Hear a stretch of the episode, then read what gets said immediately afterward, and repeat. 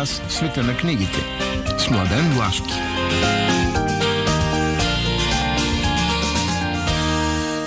Здравейте и добро утро, скъпи слушатели на предаването Преге. В седмицата, в която, в края на седмицата, в която най-накрая зимата дойде и при нас, ние отново сме заедно в ефира на Радио Пловдив, така както винаги ви обещаваме. И традиционно ще минем по нашите рубрики с нови книги, матрицата. Е, в края ще има една малко критична рубрика, но така е, ние работим по традиция. И по традиция започваме с едно разбуждане, защото будни хора трябват нам. Клишето е истина. А как? Разбуждането. Еми Мария Дамова с музика. Ето, така.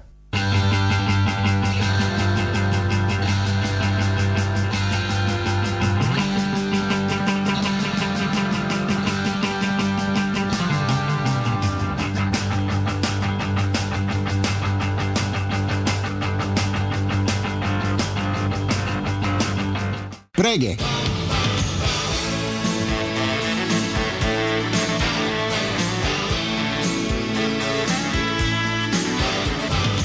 Напълно непознати. Шесте нови заглавия. Бързам да започна с това, че благодарение на издателство Рива имаме една нова лирическа антология от Пео Крачолов Яворов. Особеното на тази книга е, че тя е съставена от тази годишния носител на наградата Яворов, големия поет Борис Христов. Хубаво е, че така класическите български автори се преиздават, че се това издание е с твърди корици, 190 страници, т.е. хубаво като полиграфия. Дай Боже да стигне до много повече хора, защото така така се поддържа паметта за голямото в нашата литература. А, цената му не е голяма за такъв тип издание, тъй че Пео Яворов, лирика, антология е едно издание на издателство Рива. Сега, втората книга, която избрах за вас е Пещерата на Жозе Сарамаго. А, този Нобелов лауреат португалски създава едни изключително а, странни, особени, алегорични, силно метафорични светове. И в пещерата не прави а, така изключение. Пещерата, разбира се, сещаме се за Платон, там където са идеи, сенки и тъй нататък. Историята е относително проста като конструкция. Съществува един така, нека го наречем център, 48-етажна сграда, където е събран целият модерен свят. Както се казва, света на мола. И едни хора, които се занимават с гранчарство, традиционна стара професия, общо взето са принудени от обстоятелствата, от силата на пазар, на други натиски, да променят живота си, да попаднат в него. И тук вече започва тази а, така изключителна а, игра на думи, а, която Сарамаго прави, защото тя е много иронична, занимава се с, с най-различни митологии, но това, което разкрива пред нас е сенчестия характер на този нов свят. А, да, Сарамаго е малко предизвикателен за четене, поради особености на синтаксис, на, на други неща, но наистина онова, което е послание в неговите романи е страхотно силно. И така, романа Пещерата е 384 страници на малко по-височката цена за книги, но нормална в България. Изданието, както обичайно за Сарамаго, е в издателска къща Колибри. Сега, третата книга е една от много шумните европейски книги. Нейният автор е Кристиан Крахт. Той е швейцарец. А, при публикуването на тази книга в немскоязичния свят има много и най-различни реакции. А, подкрепа от големи имена, спорове. Защо? Тази книга се нарича Империя. Тя разказва, разбира се, по свой начин, а, както някои критици наричат, а, с професорска ирония, с професорска пародия. Да, така е. А, историята на един наистина съществувал човек, Аугус Енгелхард. Той е, се е образовал от аптекар и от такива разни неща, подвластене на едно явление, което съществува в края на 19 ти началото на 20 век, нарича се движение за жизнена реформа и така, в началото на 20 век напуска традиционните немски зими, за да отиде в германската Нова Гвинея, на остров. Острова е Кабакон. И там той основава една, нека да го наречем така, тя не е империя, но един слънчев орден. Какво е важното там? Да си вегетарианец, да си гол, да се прехранваш от труда си. Така, местните малко се присмиват на всичко това, но участват.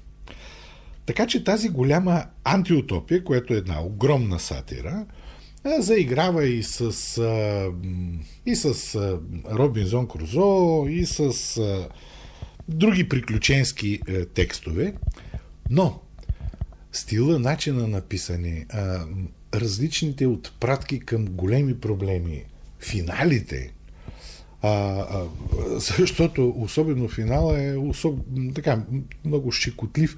Този гол човек, империята на голите хора, този гол човек, всъщност, крайна сметка, повлиян от това, което става в околния свят, става антисемит, което разбира се е абсолютна ирония на остров, където няма евреи. А, съответно, появява се един хомосексуален член на братството, когато той унищожава заради поведението му и така нататък. Това разбира се, събужда многото публични спорове, но като цяло това е една много умно направена, страшно провокативна, разбира се, не съвсем лека за четене книга, а, както споменава един критик, абе, който е чел Томас Ман, ще може да чете империята. Но, но, наистина, нещо е, много, много добро. 272 страници е този роман на много прилична цена. Изданието е на издателска къща Лист. Четвъртата книга е на един боснински автор Йосип Млакич. Това всъщност е втората му книга, издавана на български. Тя е също страхотно интересна и увлекателна. Нарича се Подирата на змийската кожа. Сега, а, Млакич е известен с това, че той е обсебен от войната в последната война по тези земи, но тук се връща назад, доста назад в миналото. А, романа а, свързва днешните състояния. Примерно, повествовател иска да остави белег. Кой е този белег? Написаното е този белег и се впуска в една история, която се е случила много-много отдавна, по време, когато тези земи са били част от Османската империя. Един монах от Файница, Иво Лашванин, чийто живот е белязан от смъртта на неговия духовен учител монаха Петър, на неговата любима Катерина, започва едно разследване на ред убийства, за да навлезе в а, света на престъплението и възмездието, на религиозните конфликти. А, това разследване минава през най-различни истории, много драматични, през легенди, през такива светове. А, не случайно, не случайно, а, Млакич бива така определен от а, критиката като да доста близък до духа, до начина на писане на Иво Андрич. А, много добър роман, Подирата на змийската кожа, 232 страници на изключително прилична цена. Изданието е на издателска къща Персей. Петата книга е на Лилия Старева. Изданието е на Женет 45, нарича се Светове и създания и представлява един много хубав голям том, 392 страници, с български легенди, митове и приказки. А, не а, различните фалшификации, които ни пробутват с всевъзможни много популярни автори и авторки най-вече, а автентичното а, пресъздаване на тези светове на българското въображение, които са вековни, в този сборник. Лилия Старева, Светове и създания, български митови легенди и приказки, 392 страници на много прилична цена за обема. Изданието, както вече ви казах, е на издателска къща Женет 45. И последната, шестата книга е вторият том на български дневник на Константин Иричек.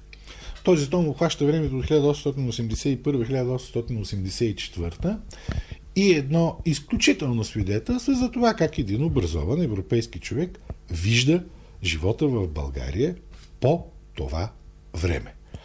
А, документ, много интересна, впрочем, човек научава страшно много неща и хубаво е, че е, издателство Изток-Запад издаде това е втория том, издаде преди време и първия том на българския дневник на Ирчек. Томът е обемист 466 страници, за това и цената му е по-голяма, но както се казва, човек като има двата тома и чете този дневник, научава страшно много неща за нашето минало. Прекрасно, хубаво начинание на изток-запад. А така, това бяха шести заглавия, сега малко музика.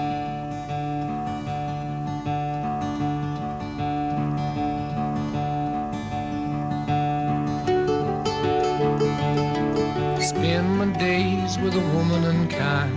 Smoke my stuff and drink. Преге!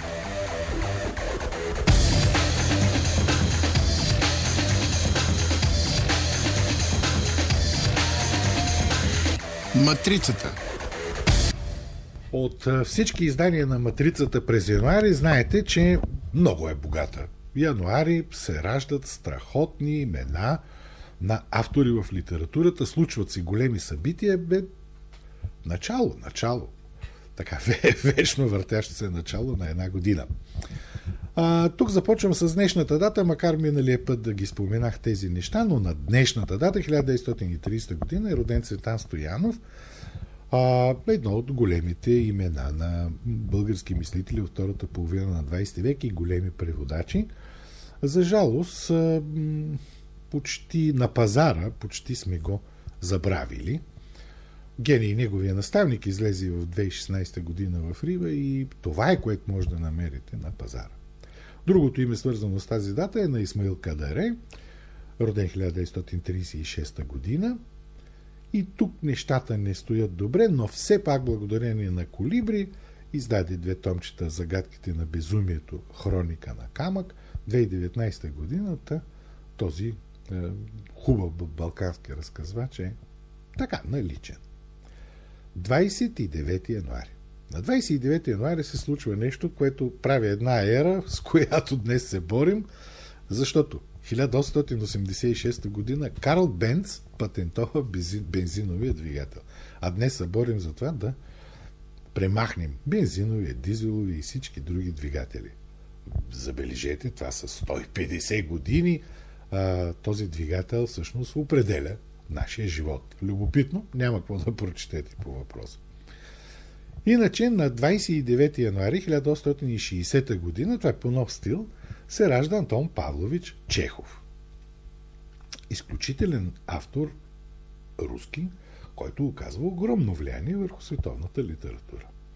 И с драмата си, и с прозата си, а, за него има едно прекрасно изследване на Людмил Димитров да размиваш мелпомена или Чехов на големия път към драмата, но то вече е на 10 години и трудно може да го намерите. Иначе има някакъв интерес към Чехов, който беше така, поумрял, но от към 2017 година нещата си дойдоха на местата, както трябва да бъде.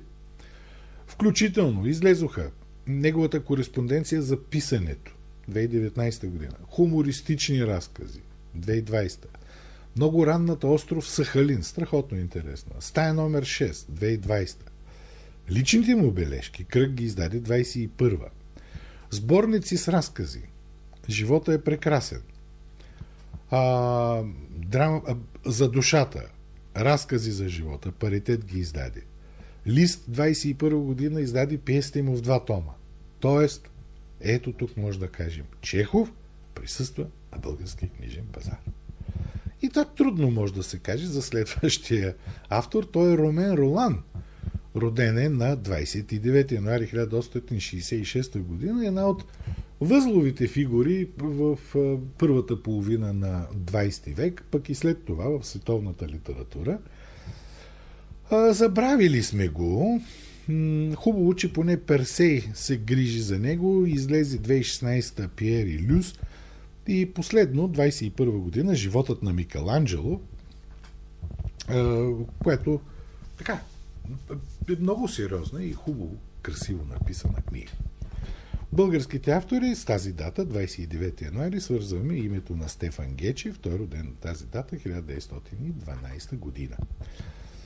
Тук нещата могат да сведат само до това. Има едни съчинени, издадени в пет тома, между 2008 и 2011 Захари Стоянов. А, и това е. Така че, може би, можете да го намерите на български книжен пазар. Датата 30. На 30 януари 1882 година е роден Теодор Траянов. Един от абсолютно незаслужено забравените, потиснати, е, големи, големи български автори.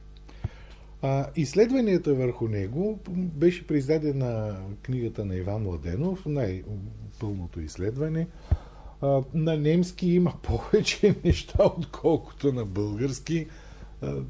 Но какво да кажа?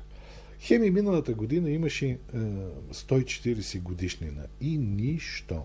Единствено, издателство Захари Стоянов издаде едно сборно томче, не много голямо, Пантеон, в което са подбрани различни негови стихове, но, но а, Траянов а, чака, той е от, от ранга на големите български поети, като Кирил Христов, като Яворов, като Пенчо Славейков, като защо липсва, необяснимо ми е.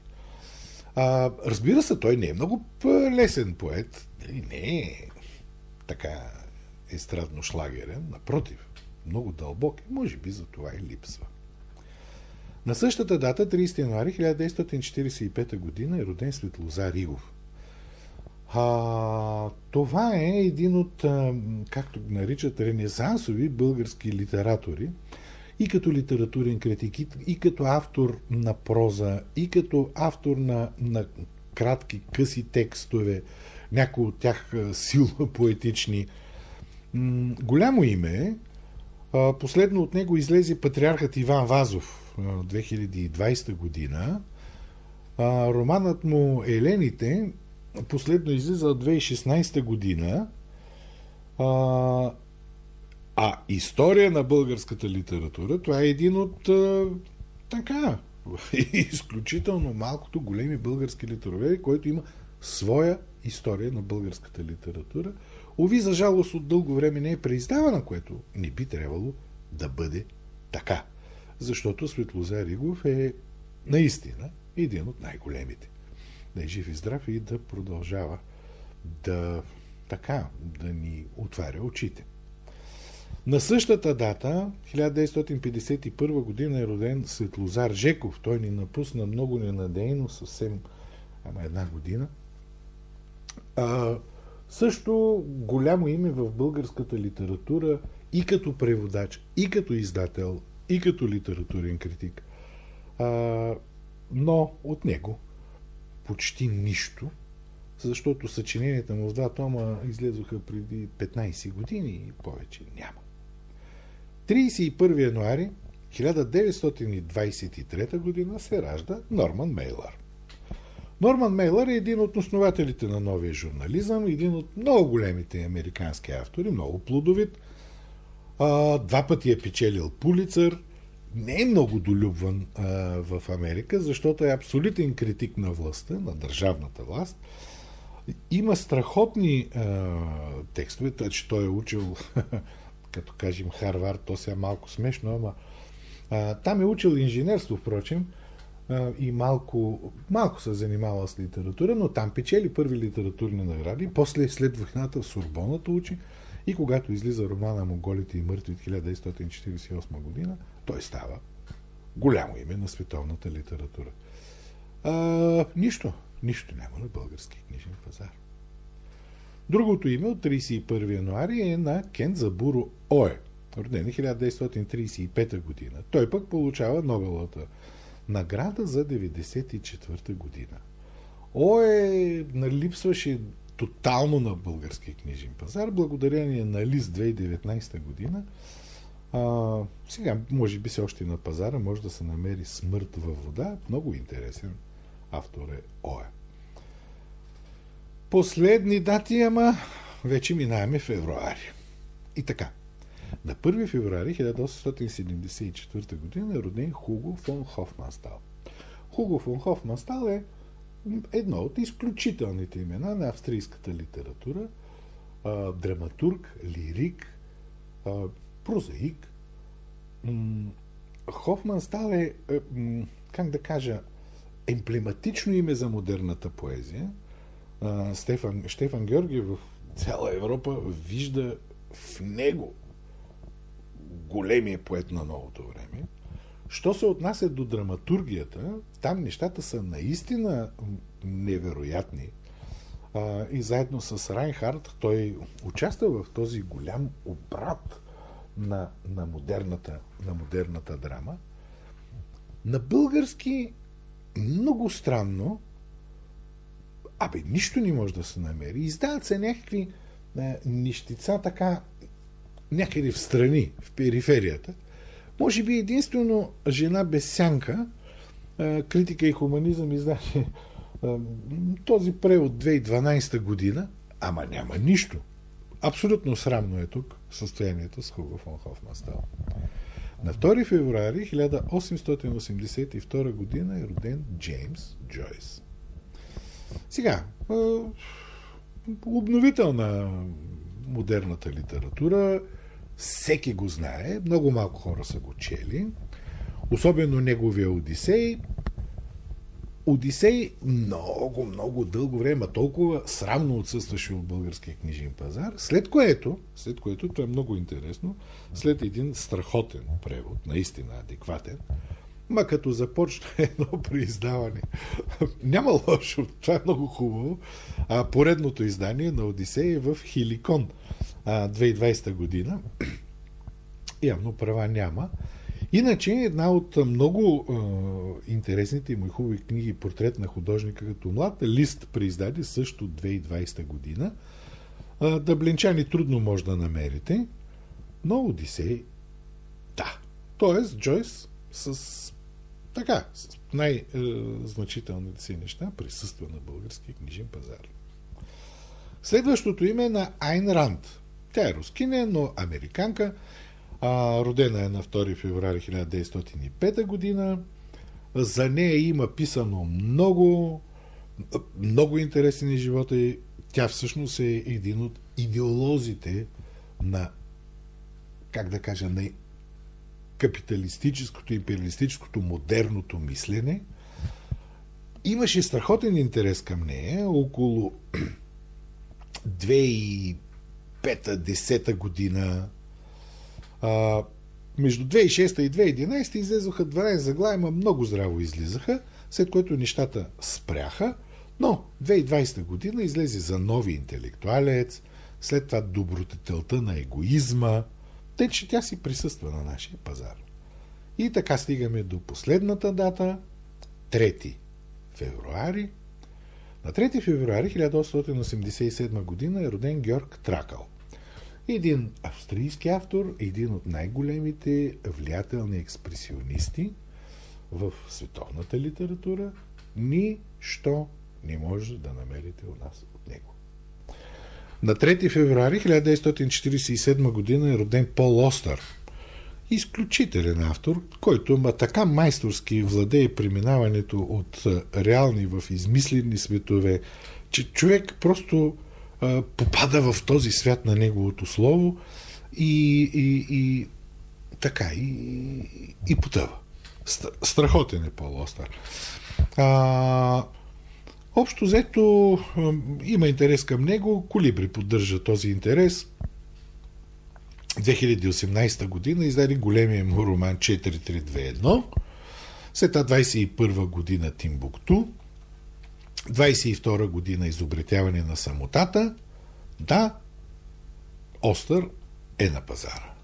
И последното име е на един шведски автор, Хенинг Манкел. Той е роден на 3 феврари 1948 година. Това е автора, който създава фигурата на комисар Валандер, т.е. криминална. Това е северната, новата северна вълна. Но тук нещата са такива, че някъде около 2016 година приключват на българския книжен пазар. А, обичайно го издаваше ЕМАС, да кажем, пътуване до края на света 2014 година. След това Колибри издаде начало 2016 и там нещата спряха.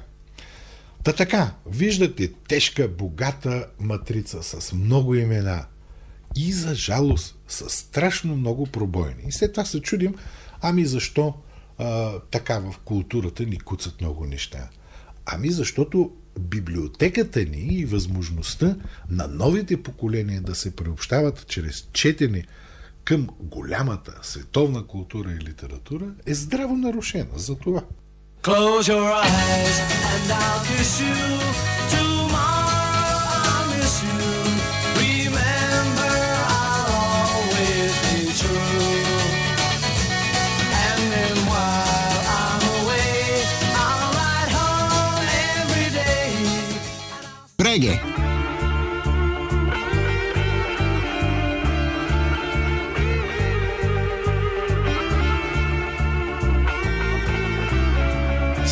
Небе. В рубриката за Пловдивски литературен живот искам само да спомена, да кажа, че в вторник, пада се 30 януари, от 19 часа, в петното на Роршах ще бъде представена новата стихосбирка на Димитър Гачев, създателят на Глобуси. Димитър Гачев е лекар, а, общо взето активен в литературата е след 2005 година, по-обичайно, предимно с поезия. Тази стихосбирка излезе съвсем в края на миналата година. Тя е, както пише за нея редакторът е Александър Секулов, тя е една ведра в своя стоицизъм книга. Книга с стихове, които носят надежда. Общо взето Димитър Гачев се оказва едно от добрите така имена поетически нови в град Пловдив. Впрочем и тази книга е издадена с помощта на Община Пловдив като важни за Пловдив книги. Така че идете на тази среща в петното на Роршах на 30 януари от 19 часа, чуйте тази силна поезия, говорете с автора, наистина ще бъде интересно.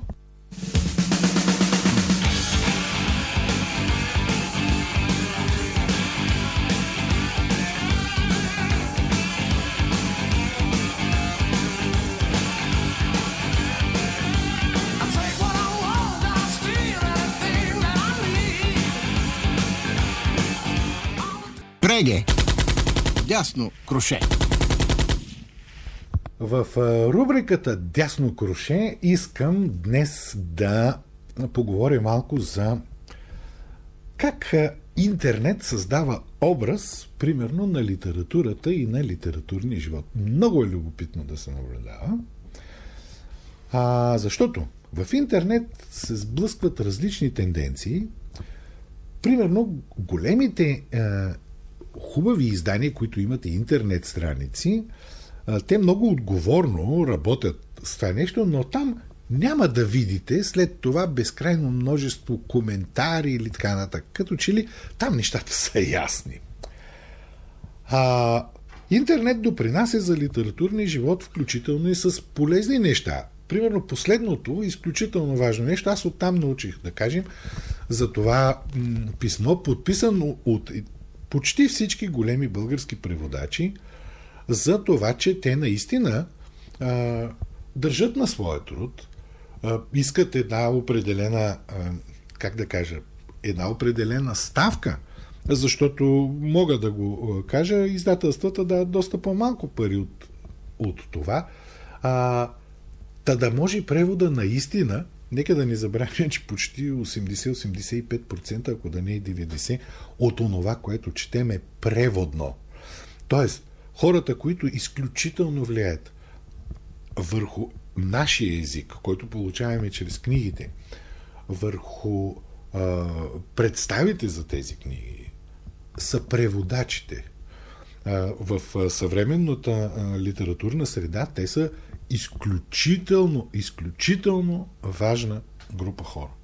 И затова труда им трябва да бъде такъв, че да им позволява да могат да работят както трябва, а не прибързано, а не без както примерно са преводачите на филми. Те са любители обичайно, а, харесва ми. Също ето в интернет Христо Карастоянов постоянно следи а, такива, такива неща и дава такива смешни примери за а, това, как да кажа, наивно превеждане на, на, на филми.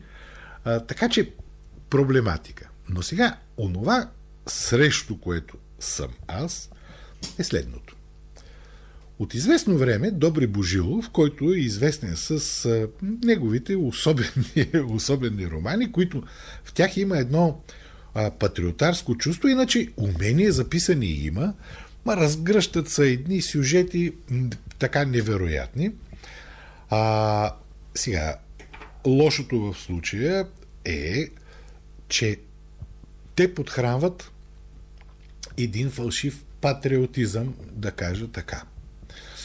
А, и сега, понеже той си е повярвал, и така пише навсякъде след зад името си, писател, писател, много ми е смешно това нещо, а, когато някой човек определя присъствие на земята по този начин, както се казва, абсолютно клише, но вярно, читателите казват кой е писател. Та, той е изпаднал в едни е, спорове с е, издателства, явно за права, защото смята, че му дават малко пари.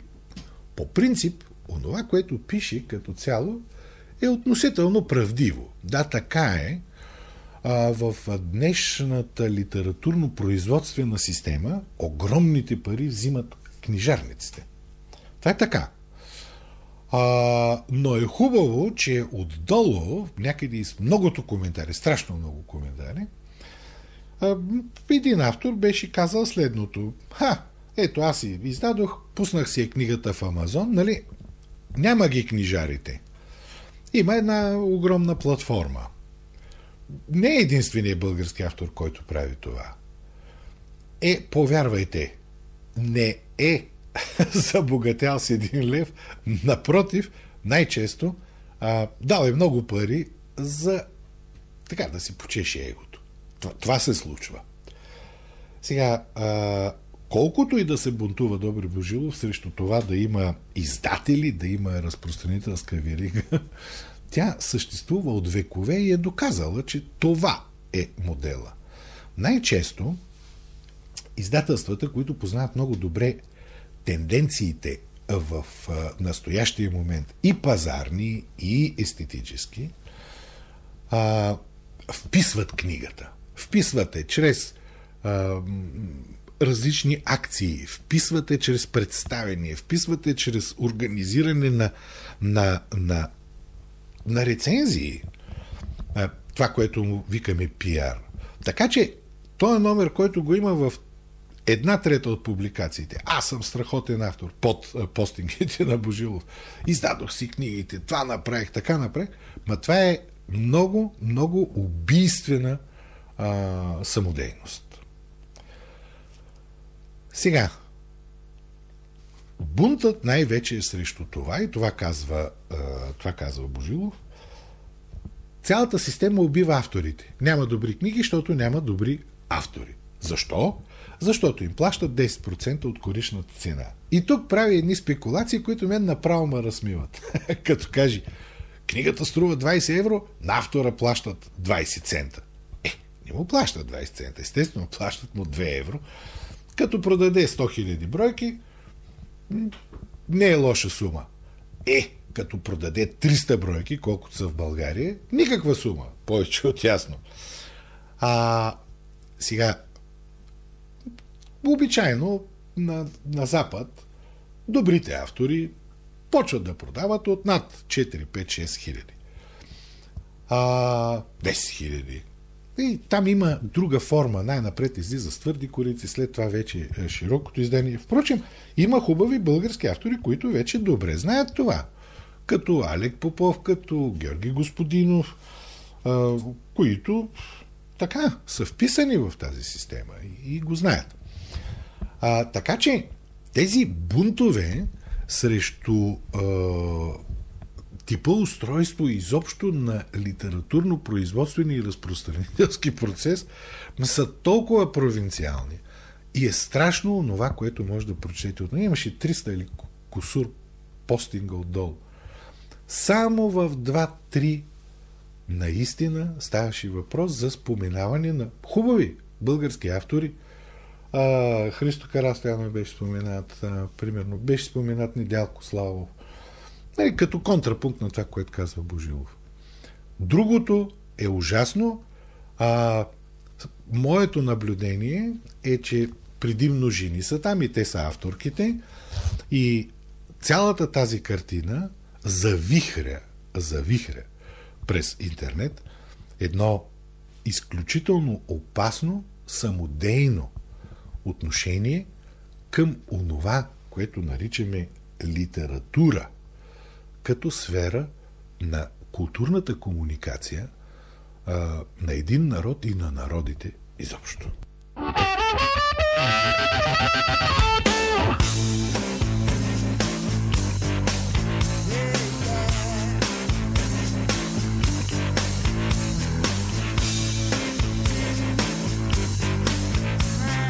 Преге.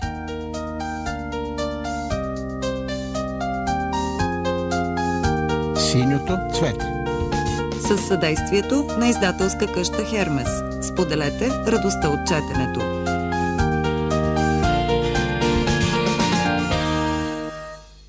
Днес ще ви прочита едно стихотворение от Теодор Траянов. Нарича се Старобългарски псалом и е посветено на и линденските герои. Да славим свещения кедър, що в бранните нощи шуми, шуми и вести за победа над вражески черни земи. Гадае той техния жреби, покобна червена звезда, че огън и меч ще изтреби сеидби, гори и стада. Реките гробове ще влачат, и вълци ще вият по тях, в отроби деца ще заплачат, скалите ще тръпнат от страх. И пролет, и лято, и есен ще минат ни с пусти страни, ръждата с отровната плесен ще спомнят за живите дни. Над гроба на мрачния кайн ще сипат фартуните сняг и дух безподслонен, разкаен, ще хлопа на нашия прак. Ще хлопа духът на свирепост, на зло и на вражеска стръв, що вигдал бе дяволска крепост над български кости и кръв. Но ангелска мъс ще погълне завета на благия Бог. Ще гръмнат сред яроси и мълни словата на гневен пророк. О, в нас любовта бе велика, велика и мъката бе. Набран днес животът ни вика, зовени земя и небе. Преге!